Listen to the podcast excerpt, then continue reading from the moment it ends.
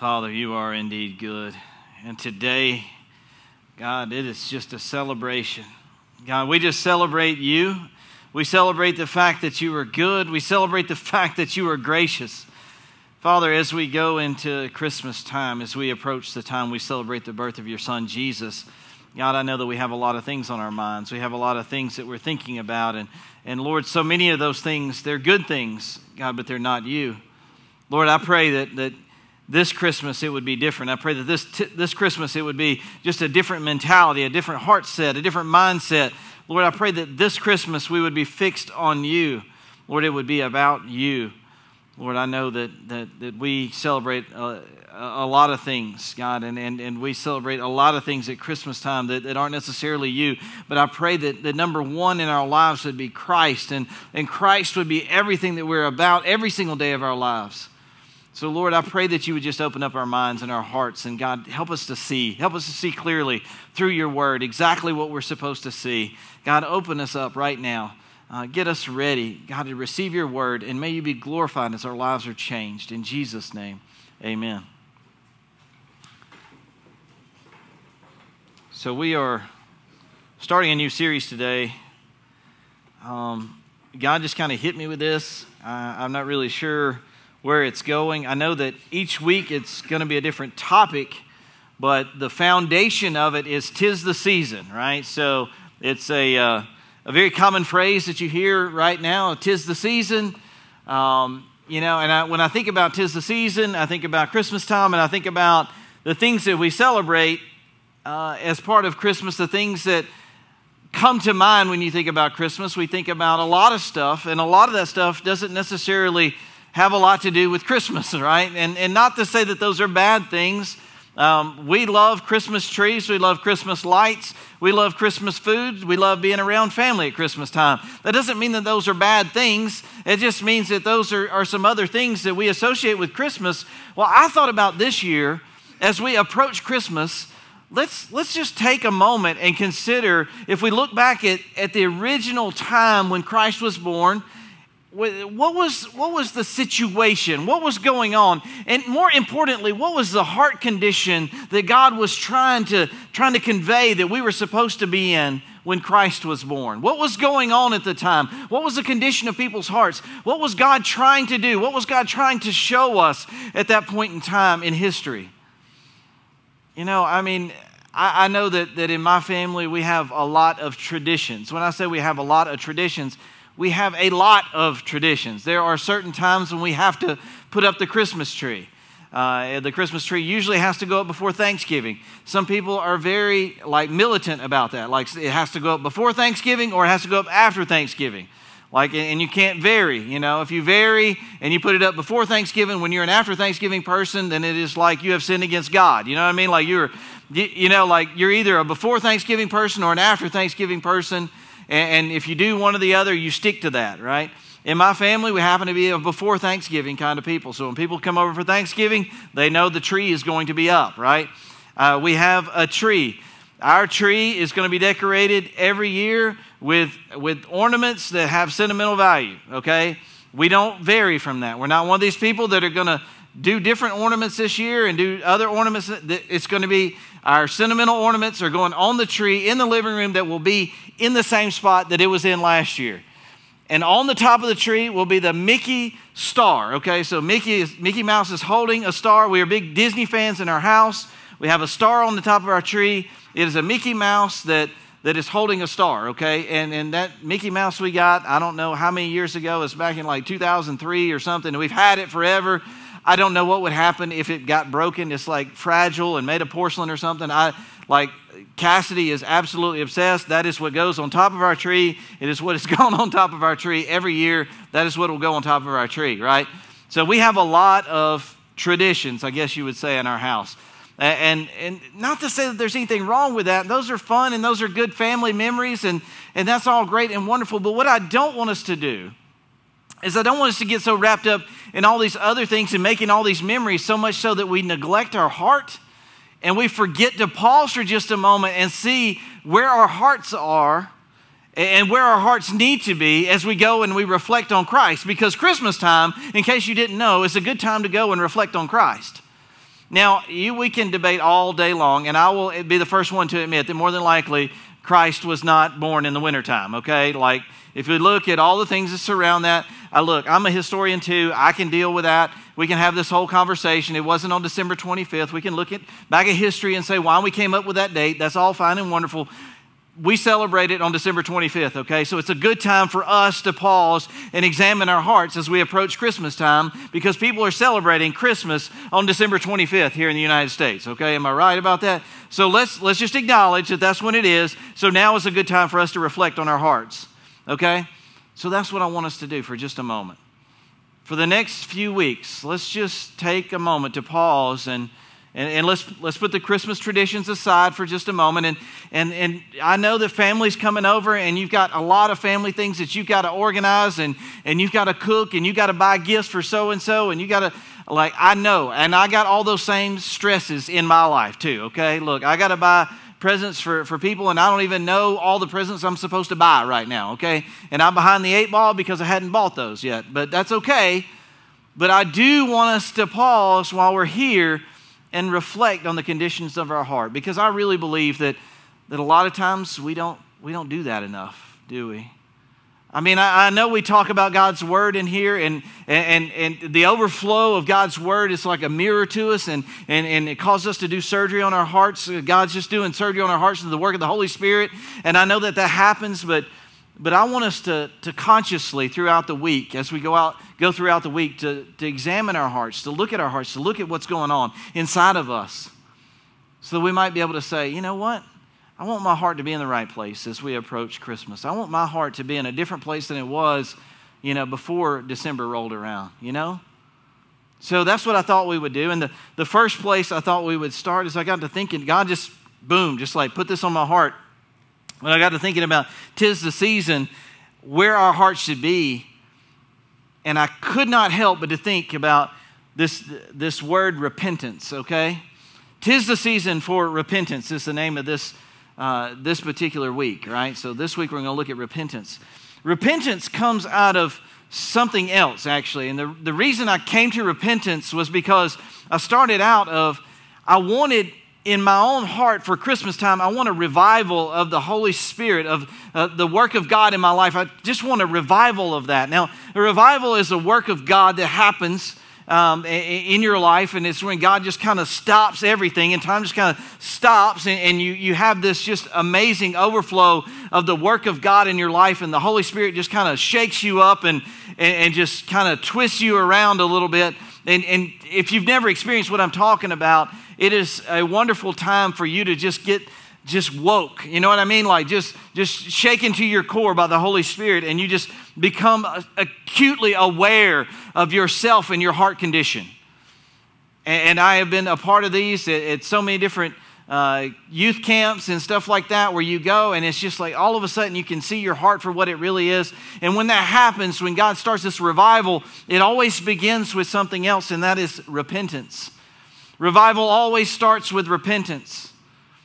And repentance is just exactly this it is just turning from the current way that you are, turning towards Christ, turning away from your existing situation and turning towards Christ. And, if you think about Christ coming, and when you think about Jesus coming to the earth, the message that Christ preached was a message of repentance. The message that John the Baptist preached was a message of repentance. And that, that's the first thing. I, you know, you think about who came before Christ. John the Baptist came before Christ. So I thought, well, that's a good place to start. Let's start with John the Baptist. So I thought this morning, instead of going to Luke chapter 2 to the Christmas story, let's go to Luke chapter 1 and talk about John the Baptist for just a minute.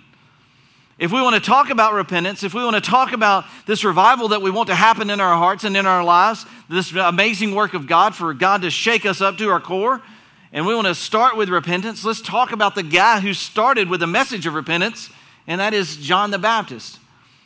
So, what you got to understand is John the Baptist, when he shows up on the scene, and we're going to read uh, this particular passage in just a second, but God has been largely silent for 400 years.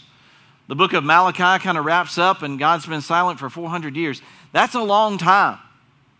If you think about the condition of the United States of America 400 years ago, what could you say? Well, first of all, there was no United States of America, right? Like, like there was, you know, some people sailing on a boat somewhere around, you know, trying to find some land, maybe. You know what I mean? Like that's that's where we were. I mean, we weren't even in existence at all. You know, I, I, I mean, it, it was it was like you think about how long ago 400 years was. That's quite a while for God to be largely silent. The last prophet uh, was on the scene some 400 years before we finally hear from God again. And that's where we are in Luke chapter 1 when God finally speaks and John the Baptist kind of shows up on the scene. So today, that's where we'll be. Admittedly, today's going to be kind of short because um, we need to uh, do the packing of our shoe boxes today. So we're going to kind of wrap up things a little early today. But in Luke chapter 1, beginning of verse 5, it says this When Herod was king of Judea, there was a Jewish priest named Zechariah now, what you got to understand, one of the things is that uh, Herod was king of Judea, Judea and, and, Herod was kind of an evil guy. He worked his way to the top by killing his family members. If he thought that you were going to take over his throne, he would have you killed. Doesn't matter if you were family or not. You know, sons or whatever, it doesn't matter. He was going to he's going to make sure that he maintained power and control. And you remember when Jesus was born, when he heard that the Messiah was going to be born, what did he do? He, he had everybody in that area in Bethlehem killed, all the infants killed in that area, right? Just because he was so jealous. He was evil, you know? He was the only Jewish uh, in namesake. I mean, he wasn't really per se a Jew, but he, he, kind of he kind of sort of had a Jewish heritage, but not really a Jew per se. And Herod was in, in control, and things are pretty dark in that particular time. In Israel, things are not really going well. You know, God just kind of interjects here, and I want you to understand that, that the revival kind of starts here in a very dark and dismal time. It's been 400, 400 years since God has really spoken, and Herod is in control, an evil ruler is in control. We've seen this before in, in the, the struggle of God's people, but it's a very dark time. And I know that, that when we get in a dark place, when it seems like, man, we're distant from God, like God hasn't spoken for a long time, we almost kind of tend to give up, don't we? Like, God, what's going on? I don't understand. It's, it's, things just keep getting worse and worse and worse, and you seem to be more and more and more distant, and I don't understand what's going on here. And, and I don't understand why, why I feel like you're so distant from me, and I feel like you're not going to do anything. Well, I think we need to take a lesson from that and say, you know what? That's exactly the place that the people of Israel are in when God shows up and does something amazing. King Herod is in control. And, and this guy is a priest. His name's Zechariah. Now, Zechariah means God remembers. Oh, what a cool name that is. I wish my name was God Remembers. God Remembers Nix. That would be a cool name, wouldn't it? So here we are. We start with God remembers. That's, that's a good way to start. All right, so things aren't going so great for the people of Israel, but we start with a guy named God remembers. All right, sounds good. He was a member of the priestly order of Abijah, and his wife uh, Elizabeth, which by the, by the way means God's oath, uh, was also from the priestly line of Aaron. Zechariah and Elizabeth were righteous in God's eyes, careful to obey all the Lord's commandments and, and regulations. They had no children because Elizabeth was unable to conceive, and they were both very old. Now, it's not to say that Zechariah and Elizabeth were perfect people. They were not perfect because they, they were not God. They, they, they simply were people that did their best. They did their best to obey God's commandments, and they, they tried their best to live a godly life, and they walked with God every single day of their life. I think we should pause for just a second here to say something, and that is that I know you're not perfect. In case you're wondering, I've talked to enough people in my days in ministry to recognize you're not perfect, okay? I also know, by the way, that I'm not perfect. In case there is any misconception in your minds about me, I can go ahead and, and, tell you and put your mind at ease to tell you I am not perfect. Zechariah and Elizabeth are not perfect. They are just simply people that are walking with God, doing their best, and trying their best to understand what God would have for their lives, and they're walking with God. Do you know what God wants you to do? your best. He wants you to try. Have you ever thought about that for just a minute? You, wonder, well, what, is, what, what am I supposed to do? There's no way I'm going to obtain this level of perfection. And I know that Jesus Christ died for my sins. And I know that I, I'm, I'm not supposed to be a grace abuser by saying, you know what? I can do whatever I want to now because I am saved by God's grace. I keep falling short and, and I have this struggle with sin. What am I supposed to do? Try. Try to be good. Try to walk with God. Try to listen to God. Listen to His Holy Spirit. When God corrects you on something, listen to Him. When God changes your path, you follow Him. That's why we call it simple church, right? It's simple. It ain't easy, but it's simple. Say, try. I think these are two people, you know what they did? They weren't perfect. I think they tried. I think they tried. And of course, we run into a situation here. They're old, they're beyond childbearing years. Okay, yeah. We've heard this story before, right? There always seems to be somebody in the Bible that's beyond childbearing years, and we can kind of see the foreshadowing. What's going to happen well, duh, we know what's going to happen, right? We get an old lady that can't have kids in the Bible. We know what's coming, right? All right, we'll go we'll get there. Just chill out. One day Zechariah was serving God in the temple. For his order was on duty that week, as was custom for the priests. He was chosen uh, by Lot to enter the sanctuary of the Lord and burn incense. While he, the incense was, was being burned, a great crowd stood outside praying. So what's going on here is Zechariah was a priest, and there were thousands of priests in Israel in that day and time. And, and, and what's going on here is his time came up. They, rule, they rolled the dice, they, they, they cast the lottery or whatever, and, and his number came up. Once you got to go and serve at the temple, it was a once in a lifetime deal. Your name got withdrawn from the lottery, you don't get to do it anymore.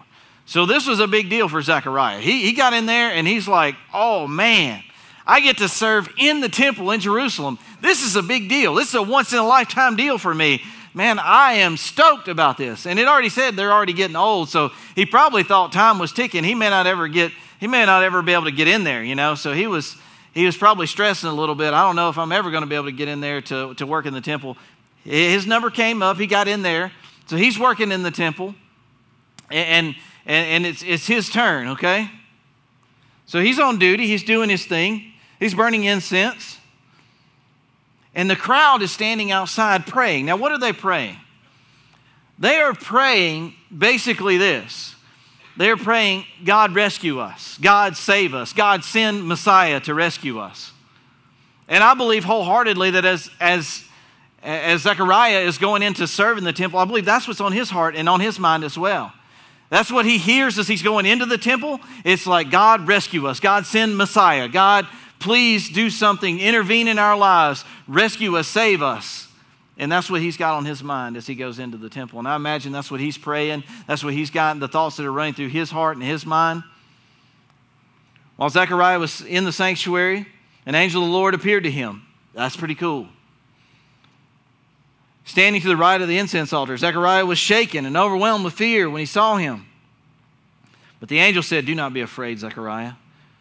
By the way, if you've got any ideas that, that angels look like cherubs and they got, you know, cute little wings and they're white and, and they're, they're pale colored with, you know, their little butt showing and all that, that would be a wrong picture of an angel because every time they show up on the scene, they always got to tell everybody, hey, don't be afraid.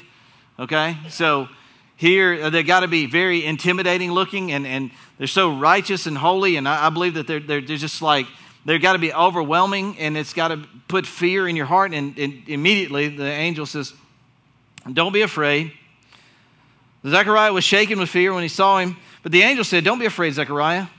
God has heard your prayer. Now, there, there, there's like two possibilities here. Okay, like what, what was his prayer? Was his prayer that God would rescue them? Would God would save them? And then let's look at what else it says. Okay, so your wife Elizabeth will give you a son, and, and you, you are to name him John. So his prayer probably had been that God would send a Messiah, that God would send a Savior, that God would send somebody to rescue them. And here, the angel of the Lord is saying, God's heard your prayer and he's going to answer your prayer. And then he starts talking about the fact that God is going to give your wife a son. Now, how does that all line up? It's really cool, isn't it? The way that God does stuff that we don't expect. And we, we, we have a prayer in our hearts and we got a prayer uh, on our lips, right? So we, we, a lot of times we have a, a prayer that's kind of in the back of our minds that we kind of, we, a lot of times we don't really expect it to get answered. It's something we would really like to happen, but we really don't think it ever will. You ever have those? Like, like man, it really would be nice, but I, I really kind of feel bad for asking God for this. I'm really not sure if I should even pray this and ask God for this, but it's kind of like the desires of your heart, if you will. At the same time, you're, you're praying with your lips a, a, more righteous prayer, a more holy prayer, if you will. One that is, you know, what this is what I believe I should be praying for. So I'm praying with my lips, I'm praying this prayer God, send us a Messiah. God, send us an answer to our prayer. Send us a rescuer. And I believe the angel of the Lord is saying here is, I've got an answer, and it's the answer to both of them. It's an answer to not only the one that you're praying with your lips, but also a one that's in the back of your mind, the, the, the, desires of your heart. It's also that one too. I know you and Elizabeth have been praying for a kid in the back of your mind. You probably together have probably been praying for a son in the back of your mind. I'm going to answer both of them. Isn't it so beautiful how God works sometimes? In a way that we don't expect, in a way that we never saw coming. And God is doing this amazing, miraculous work, and it is just absolutely incredible. And the angel of the Lord says, I heard you. He didn't say, I just heard your lips. He said, I heard your heart too. He said, God's going to give you and your wife a son, and you're going to name him John, which means God is gracious. You will have great joy and gladness, and many will rejoice at his birth. He will be great in the eyes of the Lord. He, he must never touch wine or any or other alcoholic drinks. He will be filled with the Holy Spirit even before birth, and he will turn many Israelites to the Lord their God. He will be a man filled with, a, with spirit and power of Elijah. He will prepare the people for the coming of the Lord. He will turn their hearts of, their, of, their, of the fathers to the children, and he will cause those who are rebellious to accept the wisdom of the godly. Are you like, wow, that's a lot of information there. What's going on here?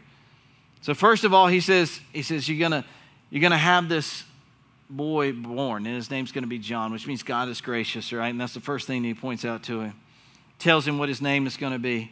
It says he will be great in the, the sight of the Lord, and he tells him he's not supposed to touch anything alcoholic. Now, we talked about the fact that, that, more than likely John was supposed to be a Nazarite and he was supposed to take the Nazarite vow, which means not supposed to touch anything dead, not supposed to cut his hair, not supposed to partake of anything alcoholic. We don't know necessarily about the other two, it's just purely speculation. It's just an idea that we have that that's more than likely the case. But at the very minimum, he was supposed to be set apart by not touching anything alcoholic. He was supposed to look different, act different, be set apart I'm not going to get on the whole alcohol thing. I don't even care about that right now. I just want us to focus on what God is saying here about this man named John and the fact that he was supposed to be set apart. And he says that he is going to be filled with the Holy Spirit even before his birth. And we know that there is a time when he comes in contact in the womb uh, with Jesus, and he actually leapt in the womb because he came in close proximity to Jesus while he was still in the womb. And wow, that is so cool. And the Holy Spirit just recognized the presence of Jesus. And John, John the Baptist actually leapt in the womb. It says, many, and he will turn many Israelites to the Lord their God. Turn. There's that word. Tis the season, right, for repentance. He will turn many Israelites to the Lord their God. Unfortunately, he would not turn all the Israelites to the Lord their God because some of them would refuse to see what was going on here. They would have their eyes closed, they would have their blinders on, and they would refuse to see that though they had been praying for Messiah to come, that though they had, they had prayed that God would rescue them, that even though God had, they refused to see it because it was not the way that they had intended. It, it had not been the way that they wanted their prayer answered. Therefore, they refused to see that Jesus Christ was the Messiah, that Jesus Christ was the answer to their prayers. It says, He will be a man filled with the Spirit and the power of Elijah. Now, what is interesting about this? What is so interesting about this is that there, you read that and you're like, the power of Elijah, man, that was a dude that performed some miracles and like he did some crazy, amazing stuff. Well, what, let me ask you this question What miracles did John the Baptist perform? Do you remember any miracles that John the Baptist performed? We talk about miracles all the time. We want to see, man, I want to see God do some miracles. I want to see some stuff. I want to see somebody jump up out of a wheelchair and run around. I want to see some miracles. Well, I got a question for you. What, what, what miracles did John the Baptist perform? It says right there in God's word that he was filled with the Holy Spirit from birth.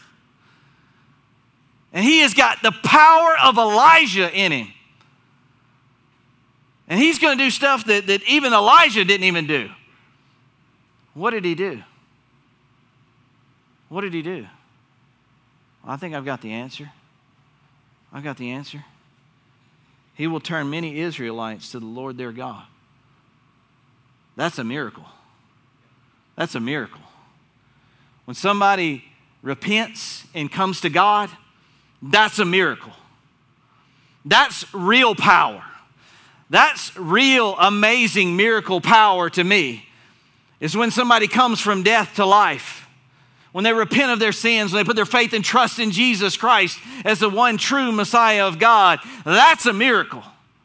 That's the kind of power I like to see. That's the kind of stuff that makes me want to jump and shout and run around the church, is when I see that kind of miracle happen. He will prepare the people for the coming of the Lord.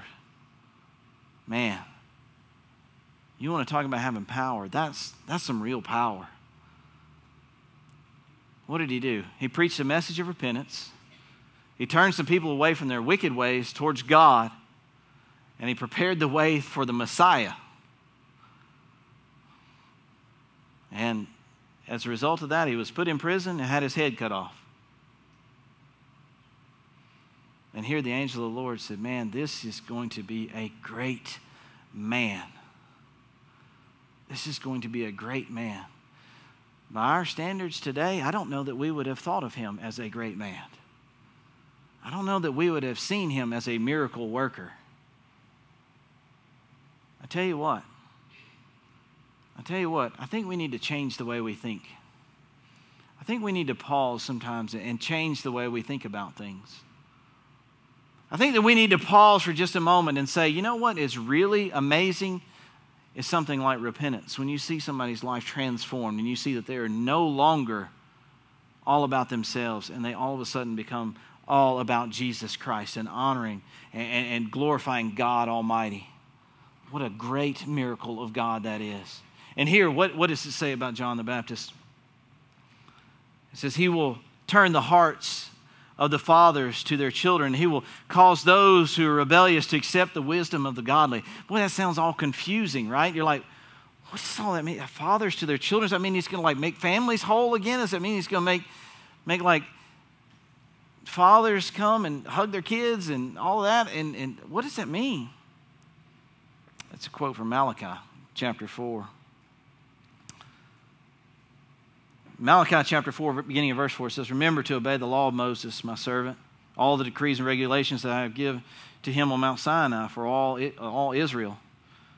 Look, I am sending you the prophet Elijah before the great and dreadful day of the Lord arise. He, his preaching will turn the hearts of fathers to their children, the hearts of children to their fathers.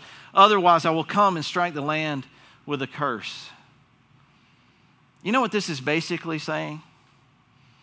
It's just saying that as you look back and you look back at the history of Israel and you look at what they really were at the very beginning, the fathers of Israel, the, the fathers of, uh, of, this, uh, of this nation that God made a covenant with, this original picture of what Israel was, making a connection with, with that original fatherhood, that original connection uh, of the covenant of God with his people now extending it to the children, which will be the children, the ones that accept Jesus Christ as Messiah. The ones that don't turn a blind eye, that don't, that don't ignore the fact that Jesus Christ is really the Messiah. the ones that accept the truth that John the Baptist is, is coming to exalt Jesus Christ as the one true Messiah. Those that, that have this religiosity in their mind about what it means to be righteous, those that will actually accept that to be righteous means to accept Jesus Christ as the only way to be righteous, to accept his sacrifice and his message and his way as the one true way to God. You see, he, he, he, the angel of the Lord is just conveying this message uh, this connection that God is trying to establish with his people between the old and the new, between what was and what is and what will be, and trying to say that all of those can be reconciled into one under this new Messiah that is to come, this Messiah that you've been praying for, this prayer request that you have had that has gone up to heaven for hundreds of years. It is being answered. And it is being answered in the form of Jesus Christ. And here, this man, John the Baptist, whose name represents the fact that God is gracious, he's going to be the one that leads the way. It says, I know that things are dark and dismal right now in the land of Israel. I know that things don't look so good. You got an evil ruler. It looks like God has abandoned you because you haven't heard from God in such a long time. It looks like things aren't going so well around here. You people keep coming to the temple day after day after day. This, this, this remnant of people that keep coming and praying and, and asking God to send a Messiah. Well, today, God has heard your prayer. Today, God of heaven has heard your prayer.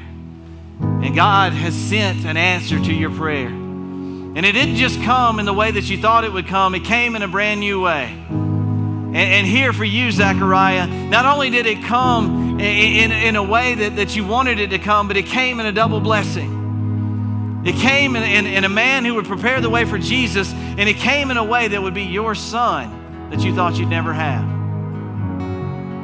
You see, that's the way God works. That's the way God works. As the Christmas season approaches, See, we thought that we would be talking about all kinds of things like the innkeeper and his wife and all that kind of good stuff. And, and that's great stuff for a Christmas play. And we'll see that when the kids put it on and, and all that kind of stuff. But, but what I really want you to see this Christmas season, I really want you to see the condition of your heart. I really want you to see that what God desires before you ever start into this path of, of celebrating Christmas is that God desires repentance from you. It doesn't matter if you're a Christian or a non Christian, it doesn't matter what, what position you're in. God still desires for you to, to, to put yourself, put all the stuff that's in, in your heart that's holding you back, to put it away so that you might have a heart that is turned towards Him, a heart that is pure, a heart that comes towards Him, a heart that is ripe for revival. God wants to do a reviving work in your life, but you have a work to do ahead of that and that is a repentance work. If you want revival in your life, if you want God to shake you up to the core, you want God to do something great in your life, then you've got a work of repentance to do. Are you willing to put down that religiosity for a little while and accept the wisdom of God? Say, God, I need to start with a heart of repentance. If you're willing to do that, you've got a chance today. Father, thank you so much for this precious word. Lord, I pray that today people would have a heart of repentance. God, that you would do the work that we cannot do. God, eh, as we as we get ready for revival in our lives, I pray that we would have revival at this, this Christmas time, this Christmas season, as we celebrate you. God, we, we beg for revival in our lives. Lord, but we know that we have to have a heart of repentance to begin with. So, Lord, I just pray. I pray that we, we look deep inside of our hearts. God, we look for things that are unpleasing to you. We look for things that, God, need to be just ripped from our hearts. God, we see those things for what they really are. That, God, you open our eyes and let us see our hearts for what they really are. God, just, God, help us to see. Help us to see. Just like John the Baptist, when he came to this earth, he just helped people to see. God, I pray that our blinders would be taken off. God, that we'd have a heart of repentance. God, you would do a work of revival. In Jesus' name, amen. Everyone stand.